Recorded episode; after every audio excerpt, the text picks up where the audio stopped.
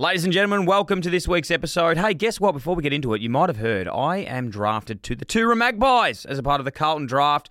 I'm going to be playing a game, dominating kicking six and then resetting at quarter time. For the first time in Carlton draft history, one lucky Victorian women's community club will get the chance to draft the AFLW GOAT, Erin Phillips, to play as a wild card. How bloody good's that? If you want to enter this now to get her down to your football club, visit thecarltondraft.com.au. That's thecarltondraft.com.au. Cobram Estate is the most awarded Australian extra virgin olive oil. Let it be the hero when entertaining family and friends. Cobram Estate extra virgin olive oil is fresh and full of flavour. Perfect for roasting, frying, baking, dressing salads, and for dipping bread. Make your food taste even better with a little help from Cobram Estate. Premium quality, great tasting, and a versatile, healthy alternative. Buy and store at all major retailers. Welcome back to Dylan Friends. This week I've called on one of my favourite teammates ever in Matty DeBoer. There's so many things I love about Matty. He's got a good heart, he's a competitor, he's got an unreal thirst for knowledge, and he doesn't understand the word no. This podcast was well overdue. He's such an interesting and thought provoking person, and he's taught me a lot, and I wanted to share it all with you. We covered footy, life, hunting down real life thieves, investing, and true grunt. I truly enjoyed having Matty on, and I know you'd be shocked at the amount of dimensions to his personality that transcends the field. He's a premier player, he's a premier tagger, but even better, he's a premier bloke. Cannot thank Matty enough for coming on the show. I know you'll enjoy this chat. But first, before we get into it, a big, big thank you to Bloke in a Bar. Without them, none of this is possible. The more support we show them, the more support they show us. So grab a slab of Bloke in a Bar, head to the link in the show notes, and check your nearest store locator. Let's go. My name is Deborah, Dylan's mum. Welcome to the Dylan Friends podcast. many ways, I've been waiting my whole life for this moment. Strength. I'm like, I run. She's like, everyone runs. I'm like, but does everyone go to the Olympics? They're sitting there meditating, going, oh my God, I think I'm meditating. How good is this? I'm meditating. It's like, I had a Wu Tang call. I was like, yo, Dylan, thanks for getting us in. Love it. Knuckle puck time. It's like, it's like Don't forget to subscribe and leave a review. Matt DeBoer, welcome to the Dylan Friends podcast, my friend. It's an honour, it's a pleasure, it's a privilege to have you on the show finally. It's good to be here, Dyl. I sort of had to wait until the audience got big enough before I uh, agreed to come on, which I think you've done now. Well done. Um, That's true. yeah, it's good to see your face. That is so true, my friend, because you, well, you know, we actually had this plan for a long time. Well, I'd had it planned. You were always sort of pushing back on it, which I'm sure we'll get a lot more of an idea in today why you were doing that and, and what, what it was about you. But in, in essence, now and looking back, I'm so happy that we did actually take a lot of time to, to get this done and, um, and, and hear your story because I think back then, if we had have done it, a lot of the show would have been about your football story and who you were tagging and, and, and these sort of maybe tidbit things that aren't as essential to, I think, the holistic view of who Matt DeBoer is and who hopefully we can uncover today. Yeah, no, I'm looking forward to it. Obviously, talking about myself isn't my favourite topic, unlike yourself. Um, but yeah, no, happy to. I'd much rather be talking about you know growing the the Dylan Friends media empire and you know what you should be doing and maybe exploring NFTs and those sort of things. But maybe we can do that down the line as well. Oh, mate, we'll be getting into it all today. Um, the way you uh, go about things is second to none. But chronologically, I want to go through your story today and, and really set the set the tone per se on on um, on your story, mate, because it is an incredible one. And and without you knowing, I think you do know this, but I think you'll know this throughout the show a lot more today. You've had a massive impact on me and the way I've gone about my life post um, footy, just seeing how the way you know you've done yours and, and what you've been through and how you've bounced back and and just keep keep going. So. I won't spoil it now, but let's go back to the start, my friend. Drafted in 2009 in the rookie draft, an absolute battler, a hustler from the start to the Fremantle Dockers. What's your what's your memories of that? Yeah, I guess um, you know, 20, uh, 2008, I was you know, played state football and you know, had a reasonable carnivals, all, all Australian that year, and went to draft camp and um, yeah, did did okay. Was you know top ten in, in a few areas, um, repeat speed, speed, and um, and the 3K time trial. And, you know, speaking to my manager at the time, is like, yeah, it looks good. You're going to get drafted, etc. Uh, draft day comes around. I've got my family and my friends sitting there next to me. And they, they're going through the numbers and not, not being called out. I was like, okay, maybe I'll be the Tom Brady. And, and then, uh, sure enough, not called at all. So it was a pretty devastating day, to be honest. And it was quite embarrassing. And I just remember thinking, yeah, I can go one or two ways here. I can, um, you know, the rookie drafts next next week and keep my head up and just prepare for that and go out for a run and and, have a kick and, and be ready for that, or I can sort of go out with my mates and, and just decided to um, yeah strap in for the for the next week and, and was fortunate enough to to get rookie listed. Um, but I didn't didn't watch that one with my family and friends. I just said, oh no, we'll, we'll just let that one go. And um, yeah, had a phone call, missed phone call on the on the day, and uh, checked my voicemail, and it was uh, Matthew Pavlich here, uh, just welcoming you to the club. And I thought, oh shit, better call that guy back. Um, and then yeah, I was just very fortunate to to join the the, the Dockers and. On the rookie list as such. You had to get sort of elevated before you're eligible to play. So just went in and, and tried to, uh, I guess, improve on, on my areas of deficiency and, and grow from there. It's a super story, man, and, and one that I don't want to just breathe breathe over too lightly because it, it's at such a young age as well. I know what it's like when you get trying to get picked up, and, and even to have a draft party. Not to harp on that, but how what was a setback at that stage? Like that can really break you, I think, and, and take a massive hit of confidence there. But to sort of back yourself in again and just go, you know what, no, uh, next week, let's go again.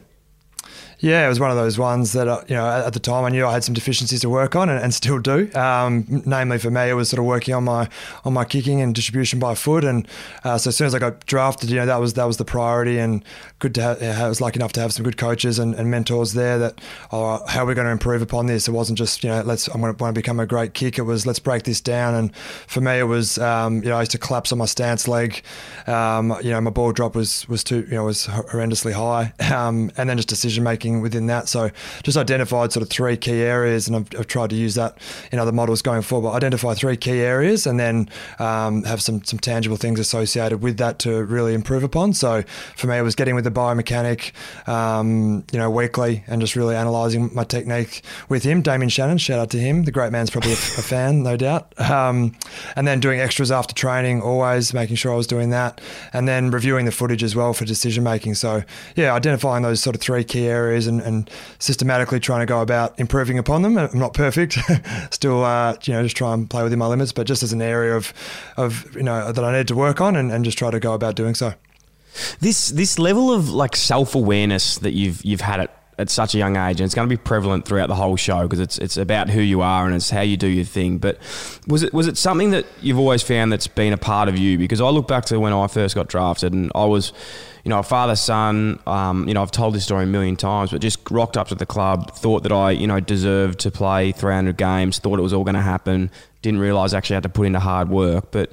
I suppose you, on the other hand, you've rocked up. You're a rookie. You know the things you're already deficient in. You're already proactive in trying to fix them is it something that's been prevalent throughout your whole life, or was it was there a time where how, how did you learn these things? Is probably where I'm trying to get to.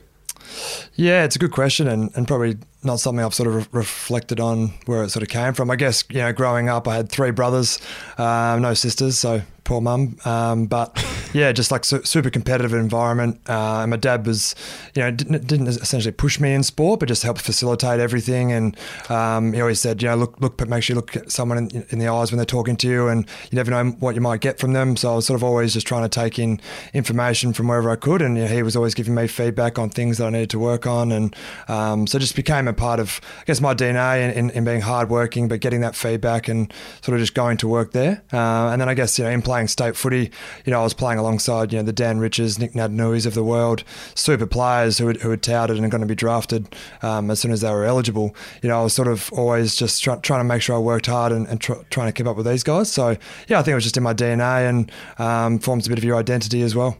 So you get there in 2009, you're on the rookie list, you're obviously hustling around trying to get a game.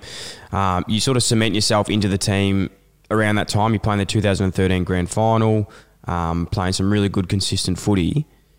What was that like, I suppose, in that time with Fremantle? You're absolutely humming there. You've got Ross Lyon as your coach, who's this, you know, unforeseen force that everyone's so scared of. What was it like playing for Fremantle at that stage? Yeah, it was a super experience. Um, debuted under Mark Harvey, and you know, always grateful for the opportunity that he gave me. And then yeah, had Ross Lyon, you know, a few years later, and um, I think it's interesting. Like people often bring it up how I was, you know, delisted essentially, you know, by Fremantle ultimately you know, at the end of 2016. And am I bitter about that? And it couldn't be further from the from the truth. Like I, am you know, I'd put Ross Lyon in my sort of top five most influential people in my, in my career, um, you know, on and off field. Just the everything that he would impart upon myself and, and the playing group group around uh, you can't quarantine excellence and um, football IQ and, and how to set standards, you know, is really something that has formed, I guess, who I am um, and, and what I still continue to do today. And, you know, Fremantle's DNA at the time was like we were this defensive sort of juggernaut. Um, so I picked up a lot of my key, I guess, football IQ um, from around that and, and, and, the game plan there. And I could still, you know, quote the, the Fremantle game plan from, from back in the day. Um, but yeah, we just knew going into the games that that was our, our, identity and, you know, we'd be able to crush teams. You know, we not, might not be kicking the biggest score, but we knew if everyone played their role within that, that we'd be able to, um, yeah, be competitive and, and more often than not, we were winning games.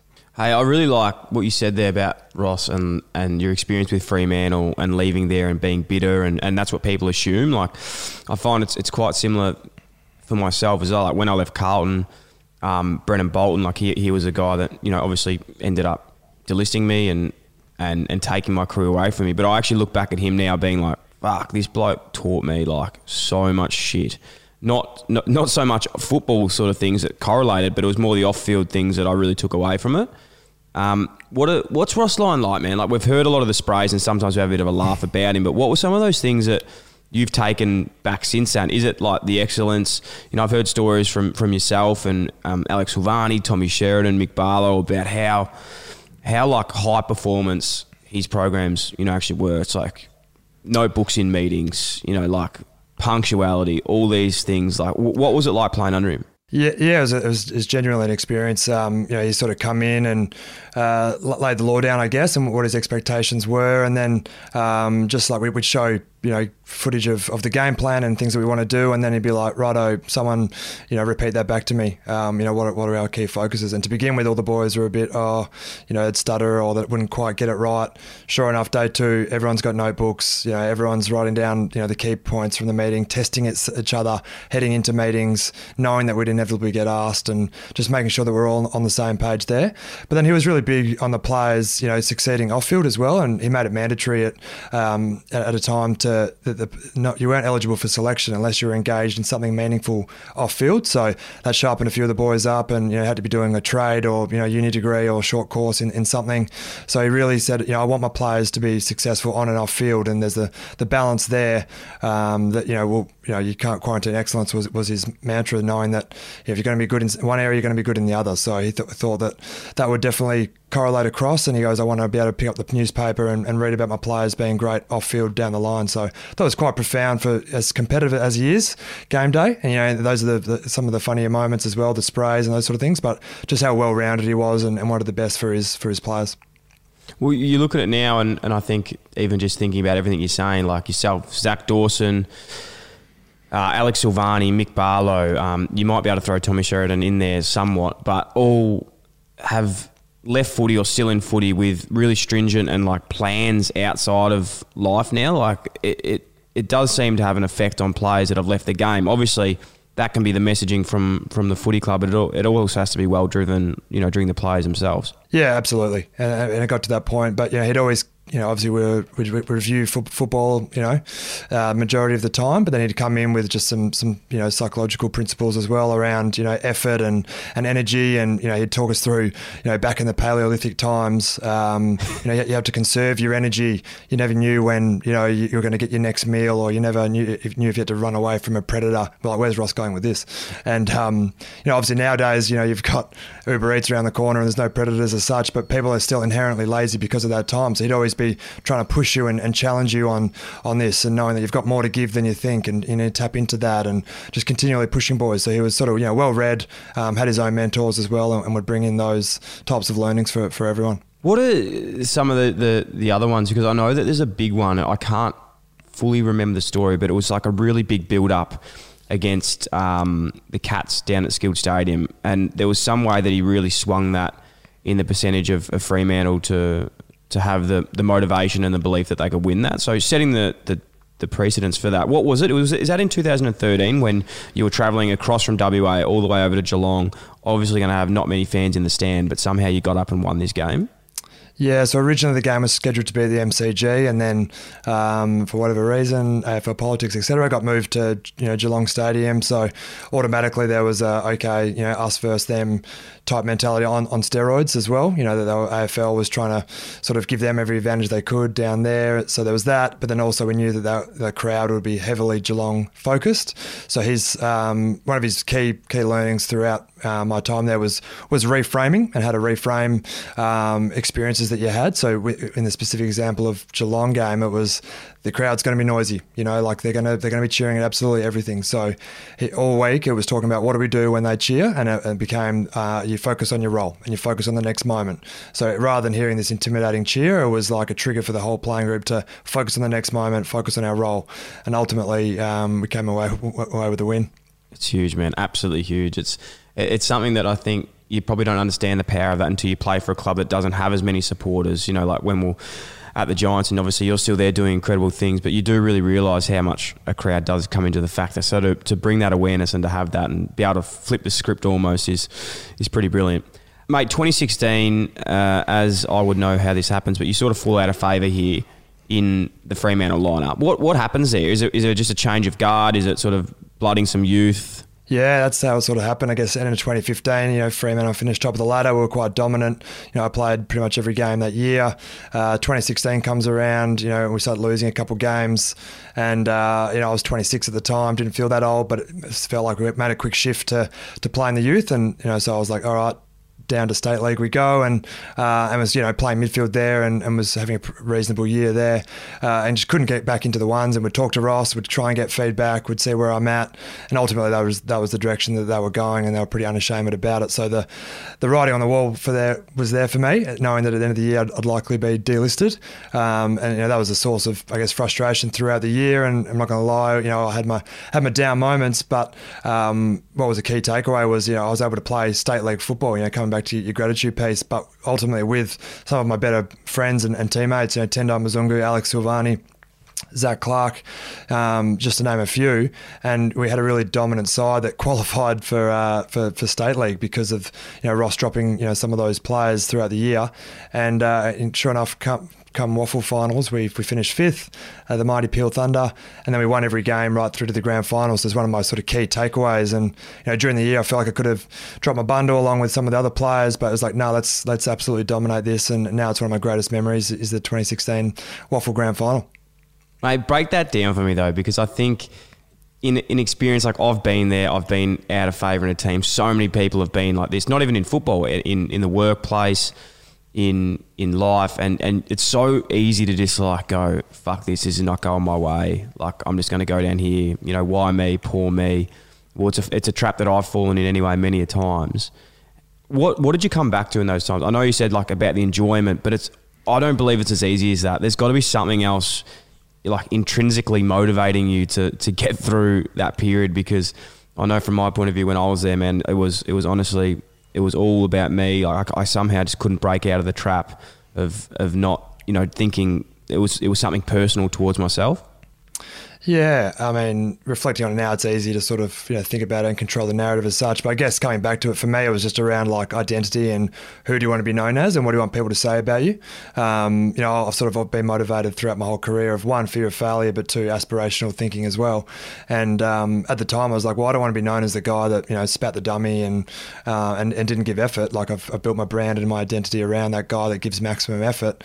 So let's let's keep being that guy. And I saw a real opportunity to to lead and and these younger guys and really got you know enjoyment out of that. You know, definitely had my moments of frustration. Don't get me wrong. Would would talk to Alex Silvagni, Tendai Mzungu about it. You have these confidants and these close mates that you can always do, and, my mates outside of football as well. But ultimately came back to you know my purpose, you know, which is all around you know trying to make my family proud. Really, you know, defining that. You know, what would they want me to do there? I, I, it'd be inconsistent with my brand and my purpose to to not give maximum effort. Therefore, I do. Um, you know, also around you know, elements of mastery, just trying to be the best I can for as long as I can um, and then yeah, providing for my family as well. So just trying to, you know, ultimately give the put my best foot forward at, at all occasions to be consistent with my with my purpose. Incredible answer. You nailed that. I love that. That's true Matty DeBoer style. The one thing that really stuck out there that that is like I've I think learned a lot about the way that you go about things, and I'll probably say that 15 times today is when you said it's how other people view you, and you know what what would someone say about you? Like, what would you want someone to say about you if they met you the first time?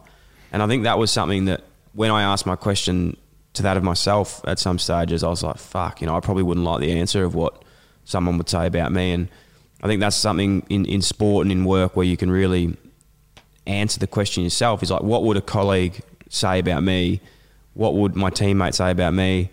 You know, if they were picking a team, where would they be picking me? And if you can like really answer that, um, like you have in that scenario, that's when it's a real credit to yourself. But I think even more powerful is if you do answer that question, it's not the answer you want. Like, can you act on it? Yeah, no, absolutely. I think you know in football we call it the football tombstone at times. What would you want to be written on there? And you know, once again, it comes back to your, your effort and your and your actions from there. But yeah, it, it is. You know, it's not all smooth sailing through that through that journey. But yeah, coming coming back to that, that purpose, I think for everyone's key. And I'm you know would love to make this somewhat educational as well. How many of your listeners have actually sat down and really tried to define that as well? And I'd challenge you to do that. Um, might take five ten minutes and something you can iterate over time. But uh, yeah, even to the point where as a kid, you know, my, my dad's friends would always tell me, "Gee, your dad was a tough tough player." And you know, football and in baseball, I think he got rubbed out for ten weeks for knocking a few people out, which you know not, he's not super proud of, but it, but it happened. Um, it's where my white line fever comes from. But you know, in thinking that, oh, gee, I want to be. I want to make my dad proud. And if he's a tough player, I want to be a tough player, and I want my friends to tell my kids that. So once you sit down and actually think about it and define it, it really helps you propel your, your next action. Hey, on that as well, because I've I have done something similar to that. It's still something that I'm trying to work out for for me. But is it as simple as like you can actually do those tests? Say like you can do the purpose quiz where like you can basically pick ten words that define you, and then you go, okay, now pick seven of those ten. Now pick five of those ten. Now pick three of those ten, and then you'll you'll sort of find a niche of what those words might be.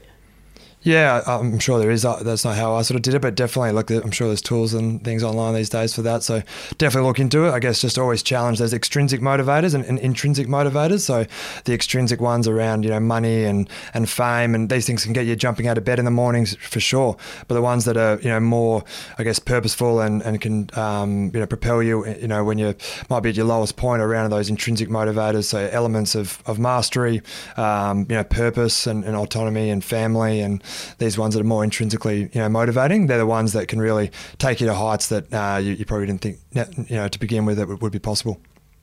It's a very good point. It's a very good point, Matthew, because I think for me, if I just thinking about this personally and we're just having a conversation now, I'm learning a lot today. But intrinsically, I think you were saying about how you can be motivated by external factors. So, you know, like whether that be people listening to the podcast or enjoying it, um, you know, how many people listen to it, how much sponsorships can I get, all these sort of things, which is definitely a trap that I didn't want to get stuck into because it was something that happens when you play football. But now that I've noticed that again, it comes back to the exact thing. It's like, fuck, I don't want to do that show. I want to do one that I'm actually passionate about. I want to do episodes that people are actually going to enjoy because – yeah, it's just a, I think it's something that you can never fully master all the time. It's like something you just have to keep checking back in with yourself. And I've found that anyway for me. It's something that I literally will be doing for like six months, totally forget about it for another six, and then go, fuck, I've got to come back to that and, and realize what I'm actually doing. Yeah, I think it comes back to you know your locus of control, and people talk about it. You know, trust the process, control the controllables, and and that's um, that's really key. So like some of those results we were talking about, like fame and money and sponsorships, like that's going to be the outcome of you really nailing a great product. And for you, that's um, it's just been evident. You know, like you've you've defined uh, what's what's key to you. You found your product market fit, and you're really doubling down on that and, and creating really key audience from that. So within that is like you know purpose. You know, you and your mantra around you know be yourself. Everyone else is taken. You know, you're really building that community. Um, you know, autonomy. You can do this whenever you want. It's great from um, you know, anywhere in the in, anywhere in the world um, you know, I touched on purpose and mastery, a chance to be great at something. Like you could be one of the great, greatest podcasters ever. That's a genuine, you know, possibility for that. So that's that's your intrinsic motivators there, and then the extrinsic ones would be, you know, all the fame and um, bar cards you'll get as a result, mate. I'm pretty motivated. I want to run through a brick wall, mate. Where's the head at in at the end of 2016? You've just won the flag um, with Peel Thunder. You're getting delisted from Fremantle. Sorry to tell you this, but you, you did. Um, where's the head at? What was the next movements? Was there ever a lifeline available? How did it all sort of play out from there? Yeah, so heading into the, the meeting with, with Ross and, and the GM at the time, you know, like as I said, the writing was on the wall, but um, I actually recorded the content on my phone. I thought this could be interesting at some point down the line. Um, stuck it in my pocket. No one knows that, but um, and I had to.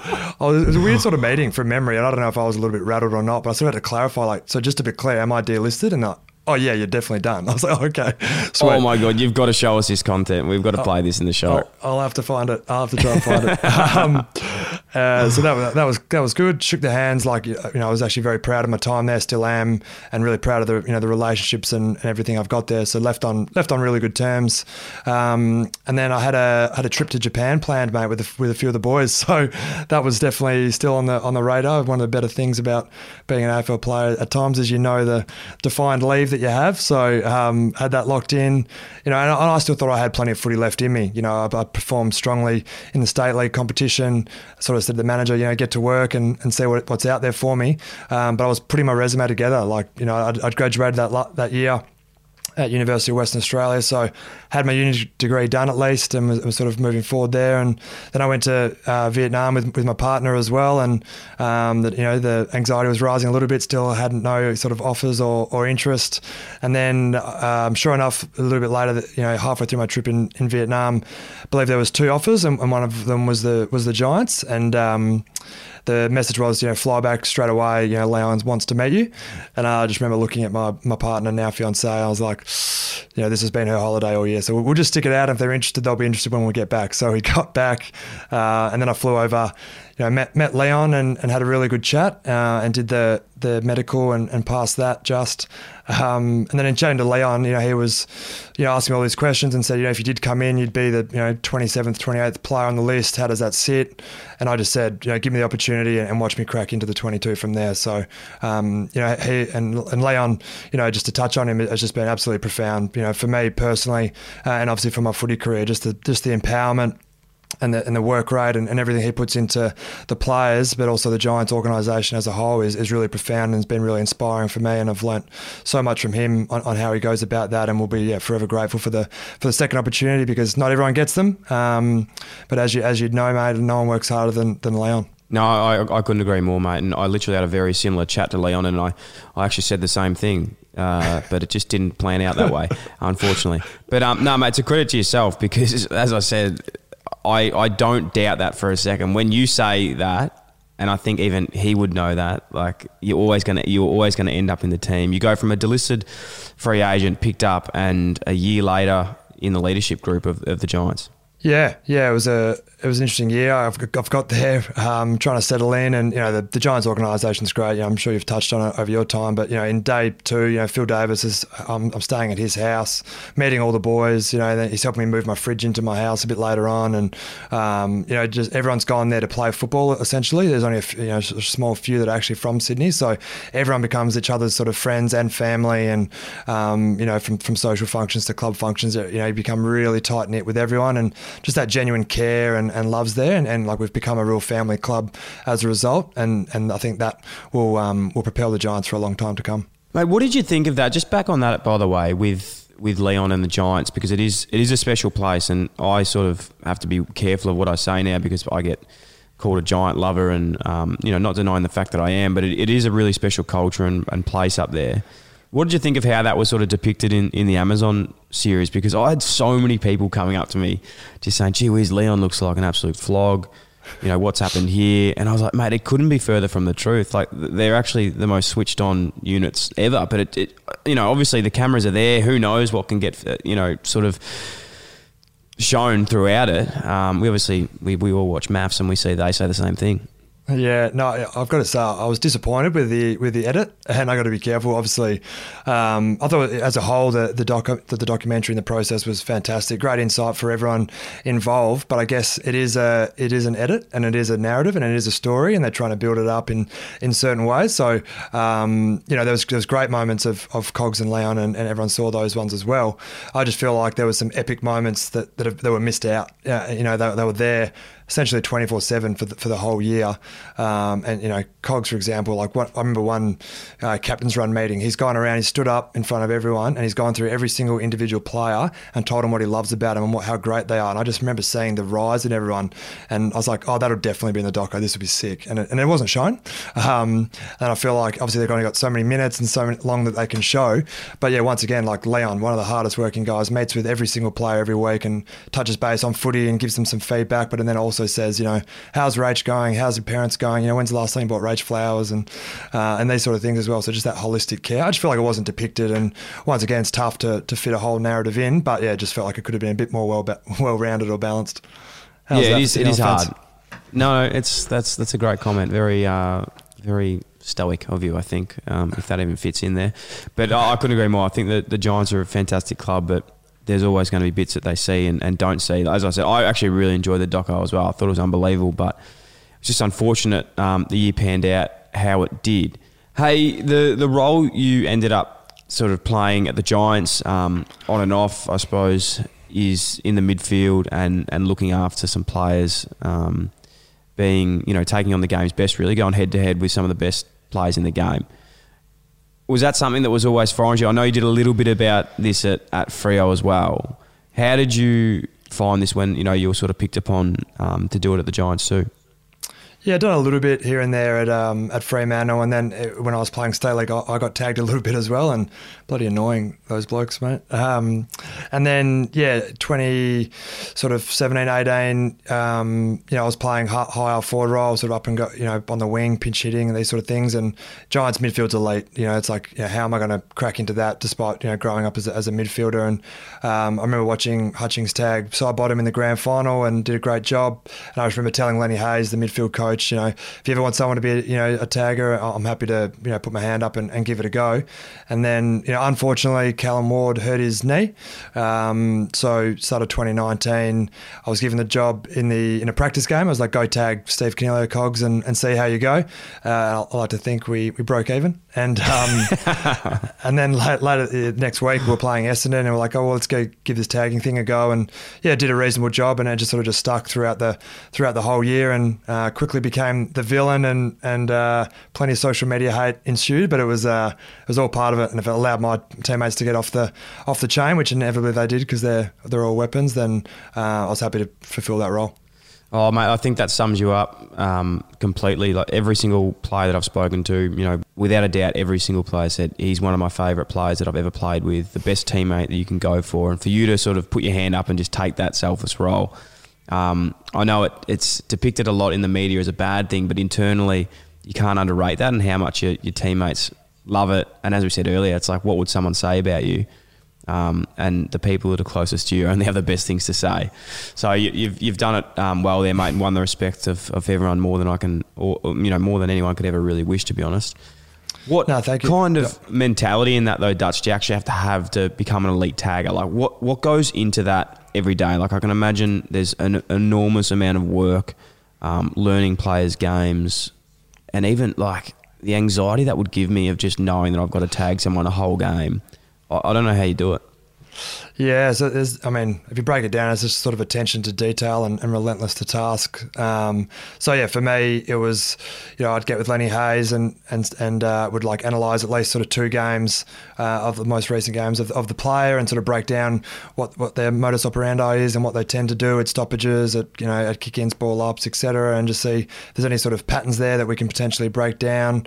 Um, so analysing that, if they've been tagged before, we'll sort of we'll review that game as well, and then come back to my own game and, and review um, my most recent game, how I could have improved there, both defensively and offensively. The, the right time, you know, trying to you know join in and, and play that role as well. Um, and then yeah, I guess just going into games, sort of backing yourself. It's easy to have this narrative in your head. Oh no, what happens if this happens? And it's like no. Once again, come back to what's in my control, and that can be my body work, it can be my running patterns, it can be you know bookending with my teammates. It can be all these sort of things um, that give me my, best chance of success. Doesn't guarantee it, but yeah, give giving me my best chance, I guess, fulfilling the role and ultimately uh, winning the game. Who are some of the, the hardest ones you've played on, mate? There's there's been a lot um, a lot there. Who are some of the ones that you've you know really had to put in the work to, to get done? Stephen Coniglio at training. That, that's where the list ends. No, um, mate, they're all hard to, to, to have all either got a elite speed, elite strength, elite IQ. Uh, so yeah, every game's tough. Uh, lucky to have great teammates around me. But yeah, to name some names, like obviously Dusty Martin, you know Pat Dangerfield, um, Nat Fyfe, like these types are just yeah they've got they've got everything, and, and the teammates look after them as well. So it's always um, it's always a good good challenge, and you know I just try and just do my best, mate. Hey, are you happy? I don't want to. I don't know if you're having a book series coming out soon, but I'm sure this would be in it. Um, the 2019 Granny against the Tigers that we played in obviously went down, but are you sort of happy to talk about the condition that you went into that game in? I think I've alluded to something in the podcast before, but always said it's Matt DeBoer's story to tell. Um, for me, it sort of stands out as something I was just in, in, in that time just had to pinch myself, going, "Fucking hell, this bloke is off his head." uh, yeah, let's let's let's do it. I guess in in the prelim final against Collingwood uh, in the third quarter, I was on Scott Pendlebury, and it was obviously a tight game.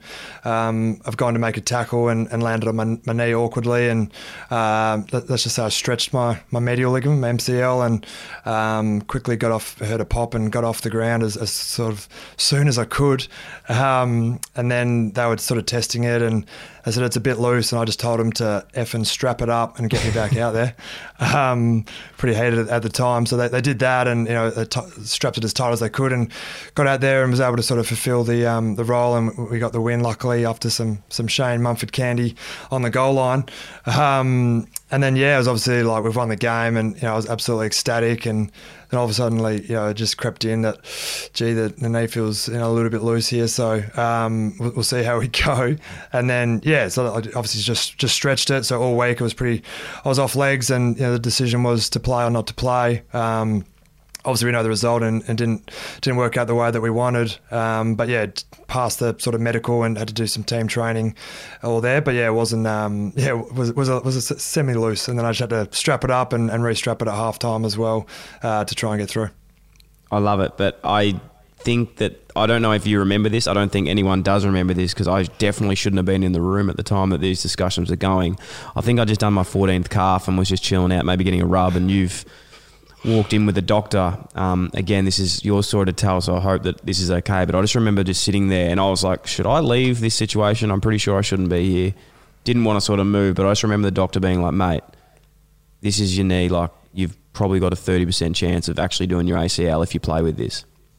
Yeah, he said there was an increased risk, and um, you know the chance that eternal success was sort of, um, you know, was more appealing to me at the time. But I was really transparent with the doctors, and because it can be selfish to play when you're not right. Like, let's be clear about that. So yeah, definitely. I did. I did chat with the coaches, did chat with the medical staff, and said, "I'll 100% play if you're happy, you know, with with the condition that I'm going in on." And as we know, you know, the result it didn't didn't make a difference. But um, at the time, I was willing to take that risk for that for that chance. Once again, coming back to my purpose was.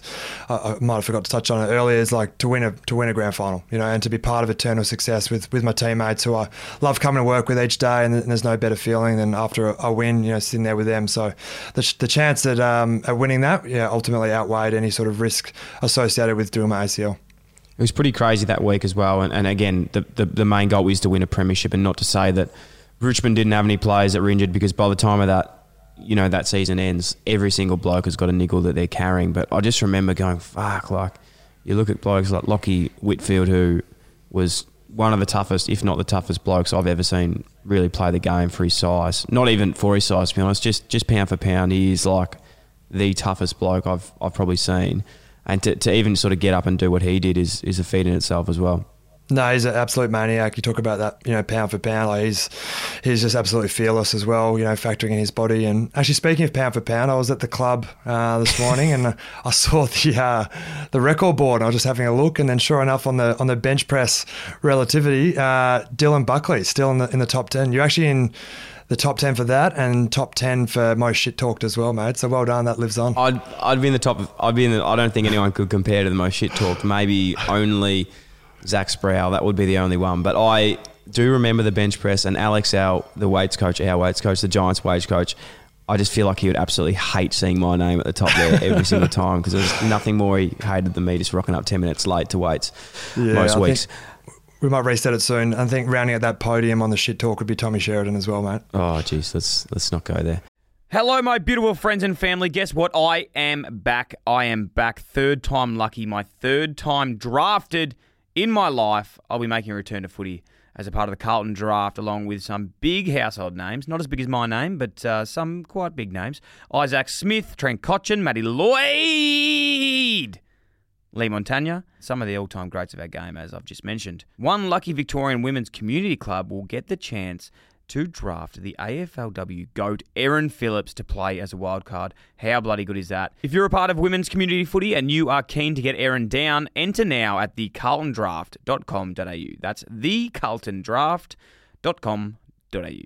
Hey, um, Maddie, elite habits. It's something that is obviously prevalent in, in not just footy, but in your life. How important is habits to you and, and how do you stay on top of them? Because I suppose this is like an educational piece for myself and anyone else out there listening. If someone said to you, sorry, how can I improve my habits? What, what would you say? Yeah, I guess you know some people are familiar with the term aggregate of marginal gains, which is essentially saying like let's not get ten percent better, you know, at one thing because that's in, in reality really hard. Um, but let's get better, like one percent better at hundred different things, and that like the cumulative advantage together will make you a, like a better person and a better player. So, like in, in sport, it's like how can you incrementally improve your diet? Um, you know, is it with your hydration? Is it by getting a mentor? Is it by reading more books? Is it listening to more podcasts? Um, you know, and then like with analyzing break breaking everything down, like Ross would often talk about, uh, every decision you make is ever either taking you close to where you want to go or taking you further away. So for me, you know, being an elite footballer, that's that's the result. What are all the, the actions in there to, to form that? So, um, you know, it becomes quite binary quite quickly. It's like, yeah, I enjoy watching Netflix and, and that's good. At times you do need to chill out, but if you're binge watching till past midnight, you're not getting your, your sleep and, you know, refer back to your, your, your sleep um, the interview you did around that and just how important that is. So ice baths, yes, no. You know, obviously yes at the uh, post game and diet. You know, it, should I eat that piece of chocolate or whatever? It's like is it taking me closer or taking me further away to where I want to go? So I guess yeah, to answer your question, it's like really defining where you want to go and all the actions in between that will take you there. So for sport, it's obviously diet, preparation, skills, um, mental aptitude, and then breaking those down further. How can I improve upon them? You know, and I've touched on getting resources is key. Like we're so fortunate these days in the information age that you know you can listen to podcasts, books, you can LinkedIn, you can get a mentor really quickly, um, and, and just getting feedback from people that have been there, done that, try and improve your your processes on the way to um, yeah, hopefully fulfilling your your goals. Yeah, mate, I, I couldn't agree more. It's something that, again, it sounds easy in theory, but I suppose it's all about that repetition and just being consistent with it. Like, I, I think the best thing that I've probably learned with, with this sort of stuff is you're not going to get it straight away. And you might not even really get it consistent all the time, but the more you can keep thinking about it, the better you'll be. So if you might do it one, one like, for example, you know, uh, whatever your skill that you're trying to be, might be an ice bath. Remembering to do it once the more you start remembering it, the more you'll keep doing it. The more you keep doing it, the more it become a habit. Um, so I think even just like to start, it's just like identifying what it is that you need to do. The more that it's in your front of your mind, then the more you're going to keep doing it. I'm really fortunate to have you know mentors you know across my journey, and you know I'll t- touch on a couple of them and see if you can guess who they are. So you know, player A, you know, fought his way onto a, a list is um, you know regarded as one of the hardest working players that there is. You know, worked on all these areas of you know deficiency. Um, was in leadership group. You know, in his third year, um, you know, continued to work on on everything. You know, played finals 75% of the time. You know, was the best clubman award winner. Um, you know, uh, joined a new club on the rise. You know, was in the leadership group there in his second year, um, and then yeah, ultimately became one of the sort of most consistent performers and, and a loved teammate. So there's that guy. Another one of my mentors is is Player B, and um, you know Player B was you know rookie listed, undrafted, bit of a bit of a scrapper. Really fortunate to get a game at all through someone else's injury. Sort of hung around. Ultimately got delisted by a club. Um, you know, joined another club. You know, as a depth player, hung around for a bit longer, and you know, never really achieved a, a hell of a lot. You know, so there's two mentors there. Do you know who they are? Well, I was going to say Alex Silvagni sounds like the first one. Nah, so they're actually both me. And I, guess, I was going to say the second one's. I was going to say the second one sounds like you, but I was like, I okay, that's very good. I really like that. Yeah, so like they're both me, and I guess the lesson there is it's all about who you choose to be, and I choose to be player A, and then that really helps serve me and fulfills my you know propels my next steps there. So in elite habits, when you're forming it, you know how do you see yourself? And I don't say that to be arrogant at all. Like hope your listeners don't interpret it that way. I really just challenge them to think about what's your internal narrative, and is that propelling you towards where you want to go? Because elite habits, like I touched on before, like we're inherently lazy. You need to have um, the, the purpose and the, and the motivation to do so, but it becomes down to what's your identity, like I've touched on, and, and what's your self narrative so that you know it serves you to fulfill your next step because that'll take you ultimately to where you want to go. Man, I've just had a, just a mind blowing moment there. You've really just really opened something up for me. That was unbelievable the way you did that. That's so good. So also be happy. Yeah, I'm going to definitely be using that. No, well, I was thinking straight. I was like, this sounds like it's you, but I was like, well, it's not going to be you, so it might be Alex Silvagni. And then the second one, I was like, fuck, is that like me? Maybe that's just, I don't think that's a good thing. Um, no, that's incredible, mate. So it's sort of like you're giving yourself, just do that because I want to do it for myself. You're like sort of saying that this is the best case for myself if I take all the opportunities and have elite habits and, and make the most of my time versus what I'll achieve if I don't act on what I could possibly achieve. Yeah, I mean, we touched on it before. Like, what do you want people to say about you? And that's like important and can be, you know, a good reflection piece. But ultimately, you, you need to choose who you want to be and, and, what your narrative is of yourself. Because what's going to serve you? Is it better to, for me to think that I'm a, I'm a scrapper and that's going to motivate me to get better, or is it better to define myself as one of the hardest working players who, you know, is a consistent performer? And you know, if I choose that I'm player A consistently, and I tell myself over and over again, Actually, it reminds me of, and you might not remember this, but uh, we were doing a running session in the off season, I think, and you mentioned how you'd been reading a great book recently, and, and you'll have to fill us in what book it was. But uh, was, the one of the key lessons was you have to be your own best friend. I was like, okay, explain that to me, and it was saying, well, you know, how do you treat your best friend when, when they're down or, or when they're going well. And it's like, you know, you're, you're fully supportive. You get around them, you help them, you know, um, you know, understand the next moments. And I was like, that's a great point. You know, and it just feeds into this internal narrative that people have and um, just make sure that, you know, you're always choosing player A because, you know, that's going to help, you know, everyone's got their own player A. So yeah, everyone needs to choose that because it'll help them take them to where they want to go. Love it, mate. Absolutely love it. That internal narrative, it's something that I'm so passionate about. And I do really think that it, it, even if it doesn't change the external things of your life, just like mentally, you feel so much better about yourself, um, especially where you are, because you're just like, fuck, I'm actually killing it. How good's this? um, talking of ideologies, I know it's something that we could probably harp on about all day. There's a really cool one that, that you actually told me about being the flea analogy. Um, you happy to sort of open up on that one? Because I feel like that had a massive sort of impact on me too.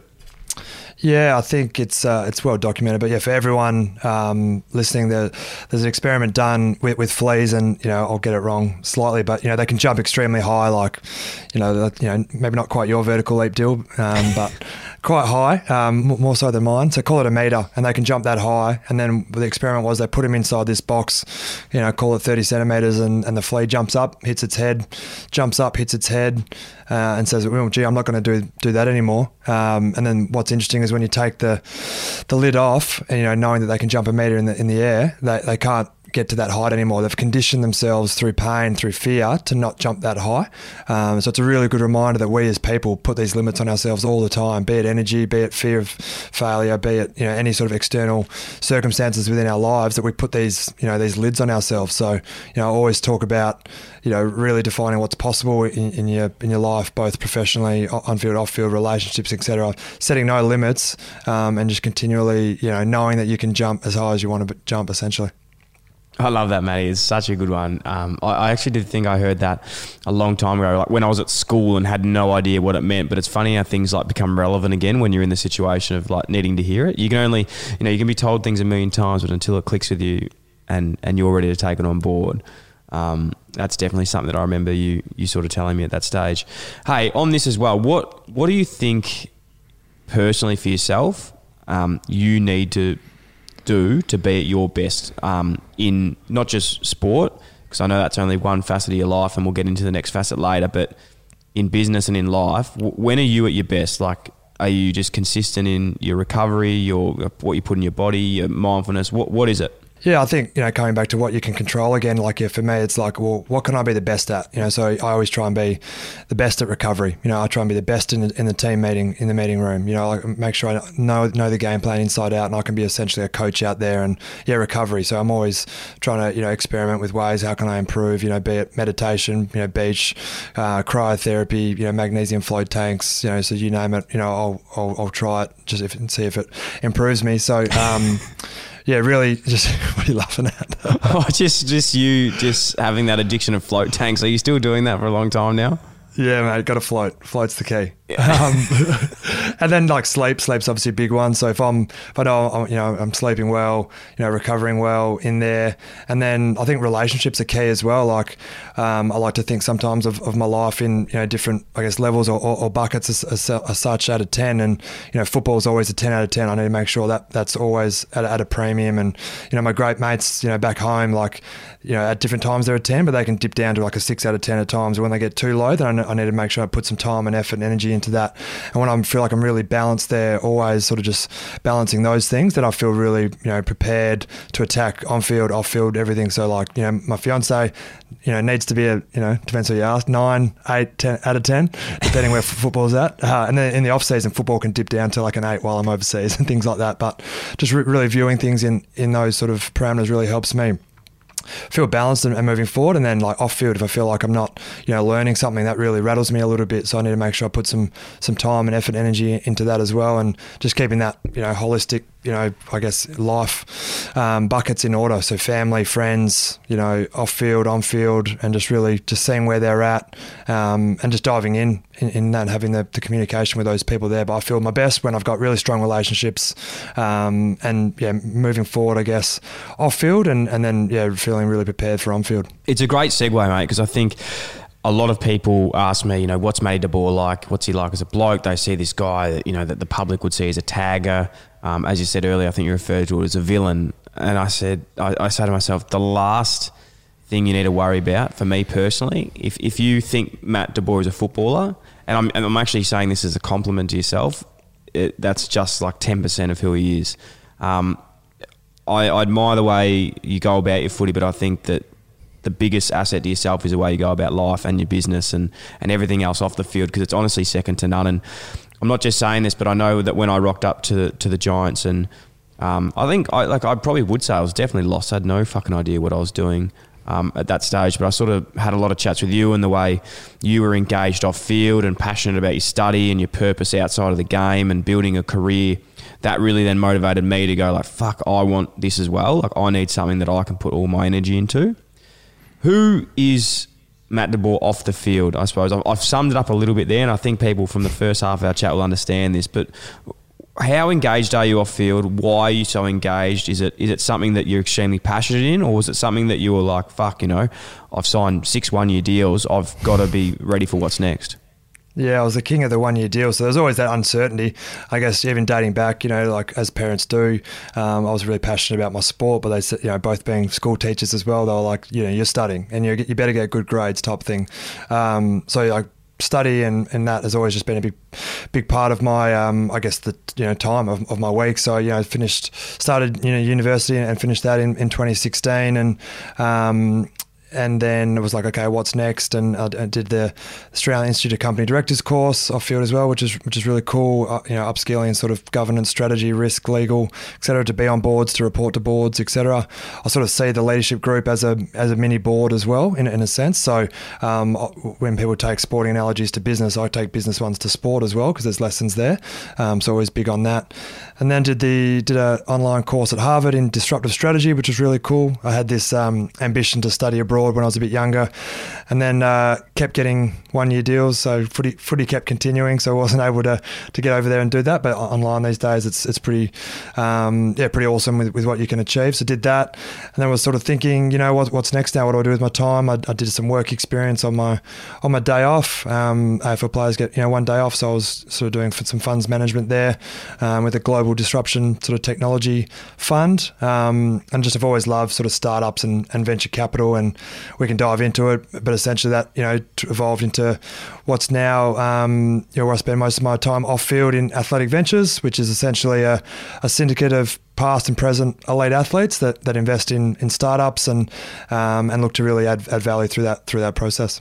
How does this come about, mate? How do you think? Okay, I'm going to start a, a venture capital uh, group with ex players. Like it's honestly one of the best ideas ever. But how do you even go about starting that? What what was the initial conversations? How did it even come about? Yeah, I guess I've always loved sort of startups and, and, venture capital. It's you know usually about growth maximization, and they I actually quite liken it to elite athletes in the sense that for startups the journey is not linear. It, it's not up and to the right like it's as athletes do. You have setbacks, you have failures, you have injuries, you lose games, but what helps you win is is purpose, is culture, is leadership, is a great team. Um, so that really alignment with with startups is, is really consistent. So I've just loved listening to podcasts as well on on that. You know, usually oscillate between Dyl and and something else. Um, so I've done that, and then um, I actually listened to a podcast with a guy called Nick Crocker from from Blackbird, uh, who's a general partner there. And I remember listening to his story. I was like, this guy is a weapon. Like you know, just everything that he's achieved, and I, am just going to reach out to him. So um, I just slid into his DMs, mate, on, on LinkedIn, and said, hey Nick, you know, listen to your podcast. Would love to catch up. And um, you know, like enough, he responded. So caught up with caught up with Nick, and um, and essentially became great mates with him. You know, he's like a mentor, but also a, great friend as well. And um, we're able to share stories on you know high performance and understanding what he does in, in the venture capital game. And then you know met other great people. You know, Justin Lippman from Equity Venture Partners, Ed Cowan, you know, ex cricketer works at TDM Growth Partners. So just some guys in the industry because I was quite passionate about it, just trying to learn from these great operators. Um, and there was an opportunity to you know, with a company at the time called Eucalyptus. Um, so at the time, they're, they're, called Eucalyptus, and they were raising it at Series A. Um, and I'd met Tim Doyle, his ex Koala. And I said to Nick, who was managing the raise from Blackbird's end, I said, oh, I'd love to invest in in Tim and, and Eucalyptus. And he sort of said, Oh, what are you thinking? And I said, sort of said a small amount. And he goes, yeah, probably not enough to merit a spot in the cap table. I was like, oh, fair enough. Um, and then we had this sort of idea to, well, what happens if we syndicate in with a, a bunch of, you know, like-minded athletes, as, as I'd call them, um, student athletes, like, you know, your Toby Greens of the world that really understand the asset class. And we can dive into this, but um, re- really enjoy, you know, technology growth companies. So, yeah, essentially we syndicated in um, together between about 15 of us from sort of multiple codes.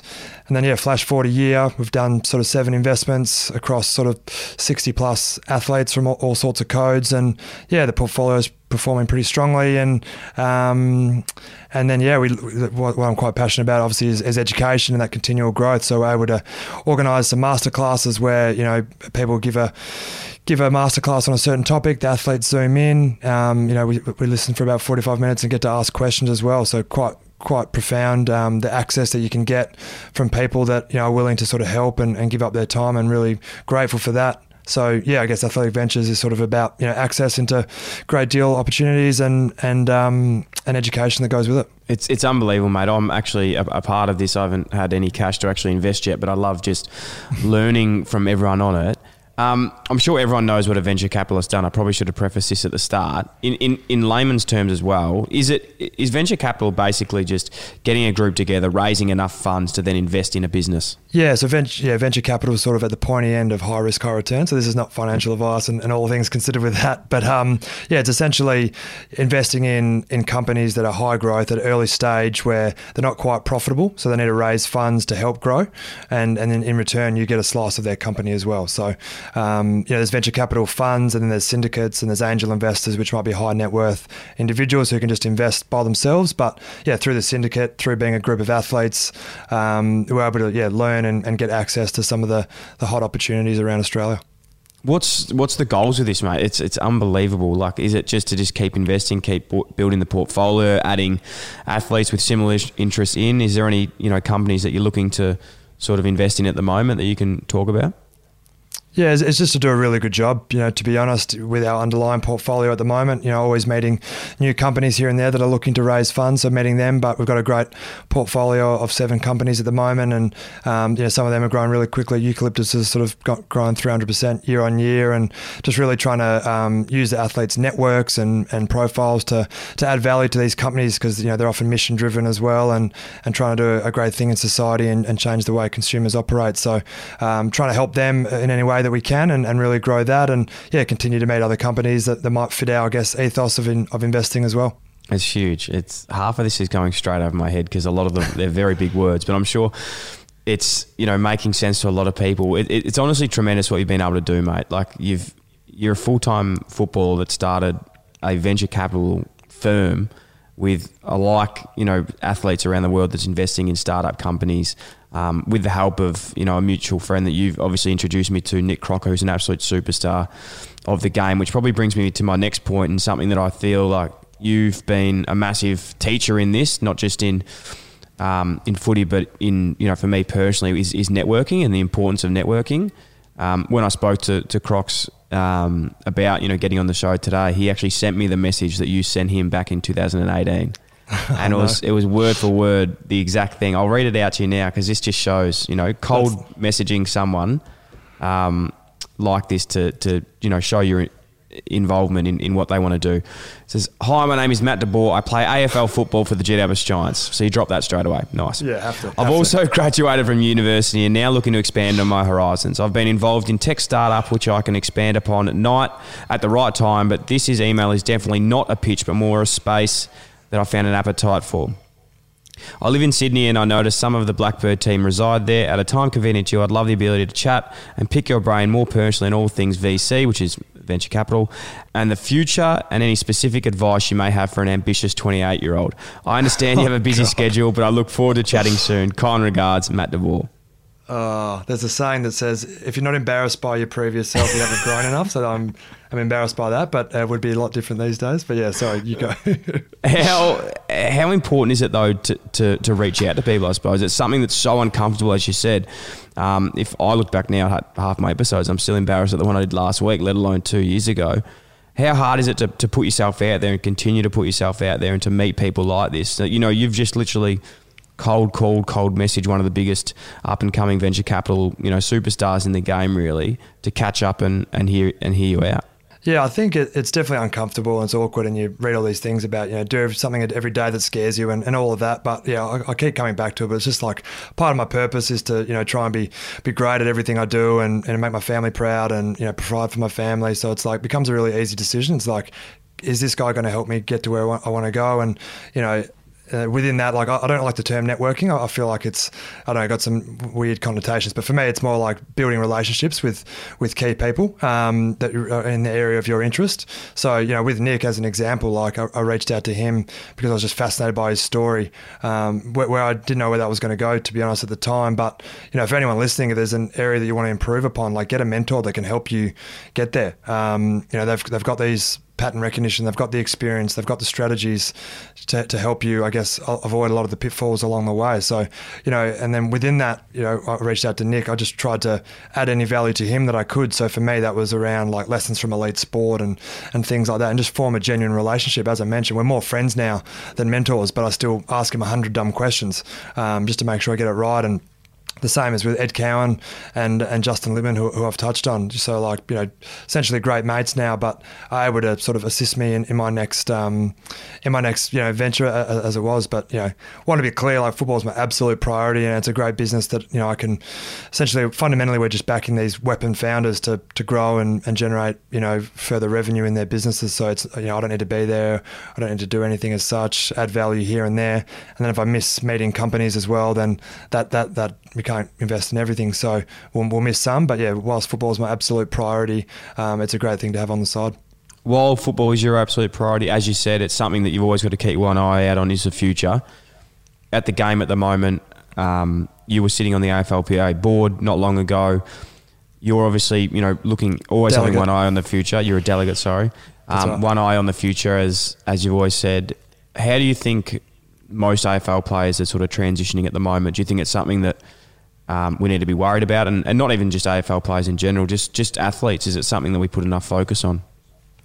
Yeah, I've talked about Ed Cowan. He's got a great analogy. He said in sport, you're like always climbing this mountain, and you're you know you're doing everything you can to get to the top of it. And then obviously when that ends, you don't just get to you know paraglide across to the the next mountain at the top. You got to go back to the bottom. You know, so um, I think you know in my own situation, like it's still daunting. It's always daunting. You know, there's no you know better workplace than playing elite sport with your with your mates, and you have got great purpose and um, and everything that goes with it. But I guess what you can do is you can always work on, on tools, you know, to use the, the analogy still of, of climbing mountains, you can always work on your tools so that when you start you know, going up again, um, you're ready to go. And the other thing is having a, a, great climbing party as well. So for me, it's you know surrounding yourself with, with people you know better than yourself or smarter than yourself in different areas that you can continually um, you know work with learn from, so that when you do need to transition, you can you know I guess get up the mountain a, a little bit quicker. But yeah, it's definitely an area of, of concern for, for lots of players because um, they love what they do and the thought of the next one, you know, might not be in their passion, but you obviously need to um, yeah provide for your family in any way you can. So it's an area that the AFLPA is always aware of and clubs are always aware of. You know, the Giants, we've got Dylan Addison, who's just a phenomenal you know, player development manager and always um, tipping the guys into certain courses that they can be doing. So I think whilst football is your absolute priority, and you need to make sure you know recovery is a is a priority as well. But you know, there is like I've touched on, you've got more energy and effort than you think, where you can you know be chipping away and, and keep a really balanced lifestyle there in regards to you know might be a uni degree, might be a short course. You can learn pretty much anything on the internet these days. Develop your podcast, which you're able to transition into. So there's things that you can do, you know, subtly chipping away at working on those tools and those skills that you can yeah translate into into your next uh, career. Speaking of your next career, you're always on to the biggest, the next big thing. Um, you're, you're the man that is just continually hustling on this. You're in my ear about NFTs at the moment. Now, non fungible tokens, I do know a little bit about this. Can you just give us a little bit of a shout out on, on what these are? Because um, you're the only person who could probably explain it to me in layman's terms. Oh wow, okay. I'll give it a go. I probably won't do it justice, but yeah, I guess yeah, a fungible token essentially means it can be broken down. So if I give you hundred dollars, that can be broken down into you know fives, tens, twenties, fifties, whatever it is. So if something's non-fungible, it can't be broken down. There's there's one of it. So um, there's been you know there's been some hysteria recently with uh, NBA Top Shot. You know they're minting these iconic moments, but also cards. So essentially, it's a digital token uh, that represents something. It could be art could be an iconic moment, could be something, and then you own that. So, um, you know, Jack Dorsey's first tweet was was minted recently, so someone owns his first tweet, and people think it's it's potentially silly because I could just print that off and say I've got it. Um, you could do that with the Mona Lisa as well, but there's only one person that truly owns the Mona Lisa. Um, or other famous artwork. You know, that might be a poor example. but so I was thinking about Dyl Buckley. You know, you've got this great growing community and those sort of things. And if you minted um, you know, call it a, a producer pass. We'll, we'll, call it that. And this is stuff I like talking about, mate. We'll grow the media empire for you. But if you if you minted a producer pass and you said there's only going to be one of these, and therefore it's scarce, and that therefore if it's something scarce, it's got value to someone. How much value? I'm not sure. It depends how uh, hell bent your your fans and followers are. But maybe with that maybe with that producer's pass. Yeah, so the lacrosse league are doing a great thing at the moment where they have eight owners passes, and within that, if you own one of them, then you get access to a call with a coach and you get access to tickets and you get access to different things because you are the one owner of that pass. So, Dyl & Friends, I think, should be exploring this at some point and we, we can take it off soon. But uh, essentially, the part that confuses everyone at times is, is the blockchain and how that's administered. But just essentially think of it as a, as a digital ownership of, of some sort of asset. That's incredible. That that I do definitely understand it now, and I don't think anyone could explain that as good as you. Watch this space. Uh, producer pass. That does sound very cool. I'm not sure if anyone would really want it, but we'll we'll definitely uh, we'll definitely look into that. We'll definitely look into that, um, mate. I've got one more story that I think will really sums you up as a person. Um, it's probably not what you think it's going to be, but there was one time when we were up in Sydney and something happened to you on the weekend in your personal time, and it really just made me realise do not fuck with Matt DeBoer on, off the field, in business, in life, in footy, in just anything at all. And it was a, a young man who did he steal your wallet or did he find your wallet? Uh, this story. No, he stole uh, your bike. Bike and wallet. Bike and wallet. Please tell me this story because it's honestly one of my all-time favourites. Oh, this is Josh Kelly's favourite story, so I assumed it would come up at some point. But yeah, essentially, I was moving. It was the first few months of Sydney. Um, I was moving into my new rental. Tendai Mzungu was helping me. We're putting our you know furniture in, carrying it from the car in, inside, and um, maybe being a little bit sheltered. But I forgot to lock my car, and uh, Tendai and I played a game of Madden or something, and then my phone rings, and all of a sudden it's the bank saying there's some suspicious activity on your card. Um, we're going to cancel it. I thought, oh yeah, do do that, and I've just jumped online. and seeing the transactions of, of what's been happening, and someone's essentially got my card and tap and going up the street, um, buying certain things, and it finished at this pub.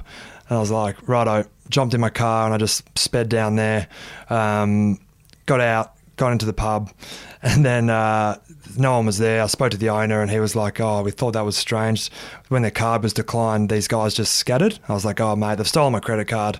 Um, and I don't know why, but I just said, Can I look at the CCTV footage? I'm just like curious. And he's like, yeah, okay, sure. So we've gone down down the stairs into the into the dungeon to see the CCTV footage. He's rewound it, and it's about four guys there um, having beers on me, um, and then the take. Yeah, so I got my phone out once again. Don't know why. I just felt compelled to, and started taking photos of it. I was like, all right, it's one of these four guys, um, and then I just hopped back in my car. I was like, I'm just going to drive around see if I can find, see him in the streets. I don't know what I would have done, but driving around looking for him couldn't find him. Um, so called the cops, reported it, did all the right things, and then I realised that within my wallet there was a, a travel card, and I hadn't.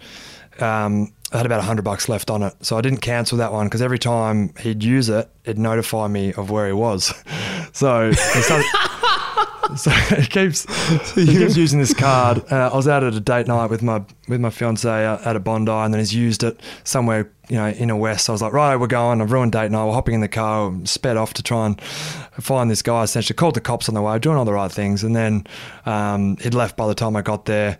Once again, I don't know what exactly what it looks like. I've got some sketchy photos of this CCTV footage. Um, anyway, so I was trying to chase him around Sydney for a, a couple of weeks there, and unfortunately, I, I tore my hamstring um, in the second week, and you know I was pretty dis- disappointed about that. But um, was due to go out for breakfast with the Mzungus on on the Sunday.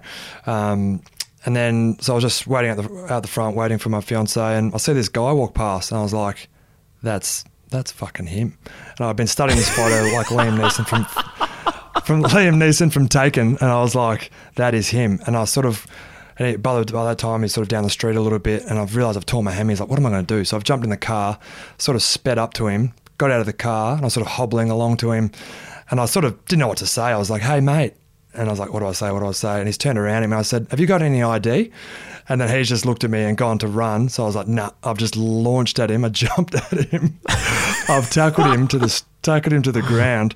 I was supposed to be this good tackler, but um, I ripped his shirt off his body and his and his hat fell off as well. And he got up and he went to scamper away. And I went to chase him and felt my hammy. I was like, oh gee, I can't do that. Um, I can tell this story now. It's years ago. Um, so he got away, which is disappointing. But then picked up the uh, the hat, dropped it off to the police. They ran forensics on it. He'd been arrested previously, so they had all his DNA. So they went and picked him up, and 18 months jail. So don't steal from me, deal. I'll get you.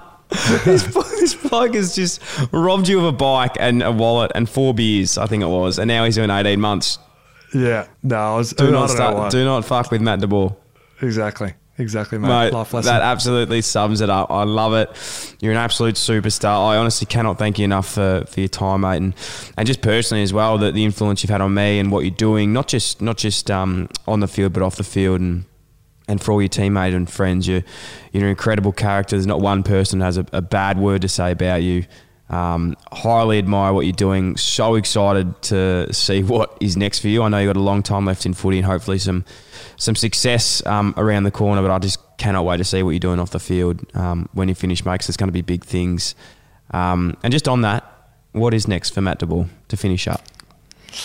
Yeah, I'm not really sure, mate. Like I said, footy's the absolute priority, and you know, I've, I've absolutely devastated that I've lost two grand finals. Like, just yeah, don't get me wrong, that doesn't sit well with me, and still aiming to um, to rectify that, and, and really got the, you know the, a great um, great crew of the Giants to do so. So yeah, working as hard as I can on that, and then just chipping away. But yeah, I love the love the venture capital and, and startup scene, and um, hopefully something in that, and hopefully can you know help the Dyl & Friends podcast in, in any way possible. So it's been a pleasure to be here, mate. Hopefully the listeners got something out of it, and obviously just thinking of everyone down in Melbourne in particular. So just challenge everyone to, to reach out and, and, and touch base with with someone they know there, and just make sure they're doing all right. And um, and yeah, all, equally with me, happy to happy for anyone to reach out to me. Uh, usually my Instagram uh, messages still I usually hate from I've either ruined someone's uh, dream team or their multi bet. But Multi. um, aside from that, I'm happy to uh, happy to chat to anyone.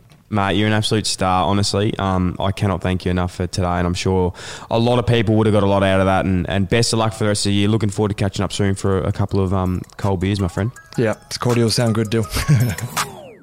If that wasn't enough for you and you want even more, you're in luck. Dyl & Friends is now on Patreon. Dylan Best Friends. An exclusive loyalty subscription featuring the debrief podcast of each episode and bonus Q&As from Patreon members like this. If you had to say one, who is your favourite player to tag? So that must mean who is your favourite player, who's your easy player to tag, and who's the hardest person to tag. That's from Brandon. The zero zero easy people, um, and the hardest would probably be Nat Fyfe. Yep. Which is a close friend of yours as well, so that actually makes it even harder. And that ties into the yeah how hard it was. And there's plenty more where that came from. If you'd like to learn more, you can head to patreon.com forward slash Dyl & Friends, or you can head to the link in the show notes. Thanks for listening to the Dyl & Friends podcast. If you like the show, it'd be a massive help if you could like, follow, rate, leave a review, or even share with your friends. The show is produced by myself and Sam Bonza. Damon Jackman from Creative Edge Films is responsible for audio and visual production. The show is recorded at the Dyl & Friends studio in Melbourne, Australia. If you'd like to get in touch to suggest a guest or advertise with the Dyl & Friends podcast, please email us at inquiries at dylanfriends.com. Thanks so much for tuning in.